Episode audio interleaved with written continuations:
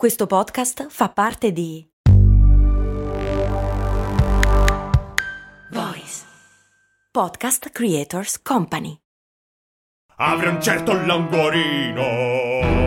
Ovviamente non panino. No, no, no. Un boccone ricco di gusto. Se conosco il posto giusto. Siamo d'accordo, su, su, via. È tornata la solare con crudo e stracciatella. Aggiungi salsa mango, aglio nero o peperone. Amerai ogni boccone. La piadineria, la più buona che ci sia. Cose Molto Umane esiste grazie ai patron, che sono gli ascoltatori come voi, che su patreon.com slash cose molto umane ogni mese donano un euro, oppure 3 euro, oppure 5 euro a scelta per mantenere viva la trasmissione senza pubblicità. E poi i patron hanno accesso alla pagina di Patreon di Cose Molto Umane e possono farmi delle domande dalle quali io non posso assolutamente esimermi da rispondere. Per cui Veronica mi ha chiesto, ma che cacchio è il mal d'auto? L'ha chiesto un po' meglio perché lei è educata, io no. Cose molto, cose molto, cose molto umane.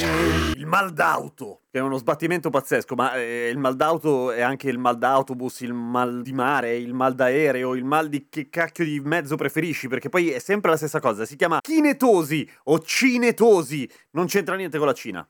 C'entra col movimento, ovviamente. Allora, la kinetosi è considerato un disturbo neurologico ed è quella roba che vi fa venire voglia di vomitare quando siete eh, di solito appunto su un veicolo, meglio se è mollaccione tipo un pullman, però anche il mal d'auto fa più o meno le stesse vittime e anzi, scoprendo il motivo e adesso vi dico eh, del perché soffriamo di mal d'auto, verrebbe da pensare che dovremmo soffrirne molto di più dal punto di vista della popolazione. Ma come mai alcuni ne soffrono e altri no? È genetico. Beh, allora, intanto che cos'è il mal d'auto? Il mal d'auto non è altro che una differenza di dati, se volete, tra quello che il vostro cervello vede con gli occhi e quello che il vostro corpo sente. Allora, il nostro corpo è il vostro, il nostro, insomma, il- lo stesso è, siamo tutti uguali. Comunque, il nostro corpo è disseminato di eh, sensori che assomigliano un po' all'accelerometro del vostro cellulare, cioè non è solamente con gli occhi oppure con l'orecchio interno che sentiamo il movimento, ok? Lo sentiamo con tutto il corpo. In particolare, in quello che si chiama sistema vestibolare, esiste una specie di giroscopio, una roba fighissima, che calcola sui tre assi, cioè X, Y e Z, ok? Il, il movimento nelle tre dimensioni. Quindi sa perfettamente in che posizione siamo. È grazie a tutti questi sensori, ad esempio, che riusciamo a camminare. Che camminare, se ci fate caso, è una roba per niente facile, eh? Cioè, nel senso, eh, noi continuiamo a cadere in avanti e a rimanere in equilibrio e ci spostiamo. Cazzo! Eh, li stanno facendo adesso i robot che riescono a camminare decentemente e hanno fatto un sacco di fatica. Proprio perché siamo in realtà esseri complicati noi bipedi. Tutti questi sistemi se ne vanno in vacca quando iniziano a non corrispondere i segnali visivi e i segnali del resto del corpo. Per esempio come quando siamo su un veicolo che si muove, perché noi non siamo fatti per essere su veicoli che si muovono ad alta velocità, ok? I nostri occhi ci dicono una cosa, ma il nostro corpo ci indica qualcos'altro. E nel dubbio ci viene da vomitare. Può non aver senso così di primo acchito, nel senso che se pensiamo al nostro cellulare, ad esempio, quando ci chiede di calibrare la bussola perché inizia a ricevere segnali che sono contrastanti, eh, invece di chiederci di calibrare, appunto esplodesse, no? Ok, è un po' l'equivalente.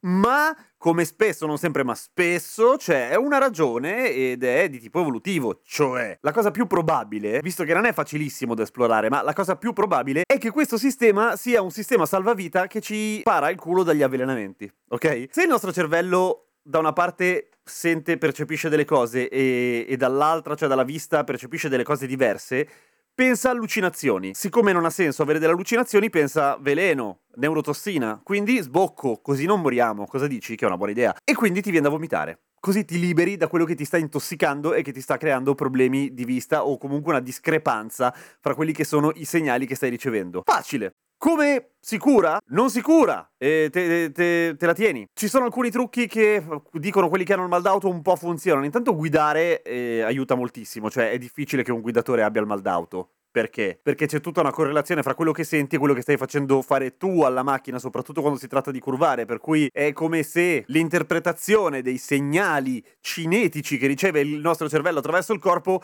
venissero interpretati in modo un po' più facile, o meglio giustificati, ok? Cioè, sto vedendo questo e sto provando questo perché sto facendo questo, una cosa del genere. Ma se non potete guidare è meglio stare davanti. Perché è meglio stare davanti? È una questione di ondeggiare, di inclinazioni? No, più che altro è che vedi la strada, per cui il fatto di capire che stai per curvare a sinistra, che la macchina sta per curvare a sinistra, ti aiuta a- ad anticipare e a preparare un pochino. I grossi problemi sono quando sei su un aereo o su una nave che non puoi guardare fuori, ok?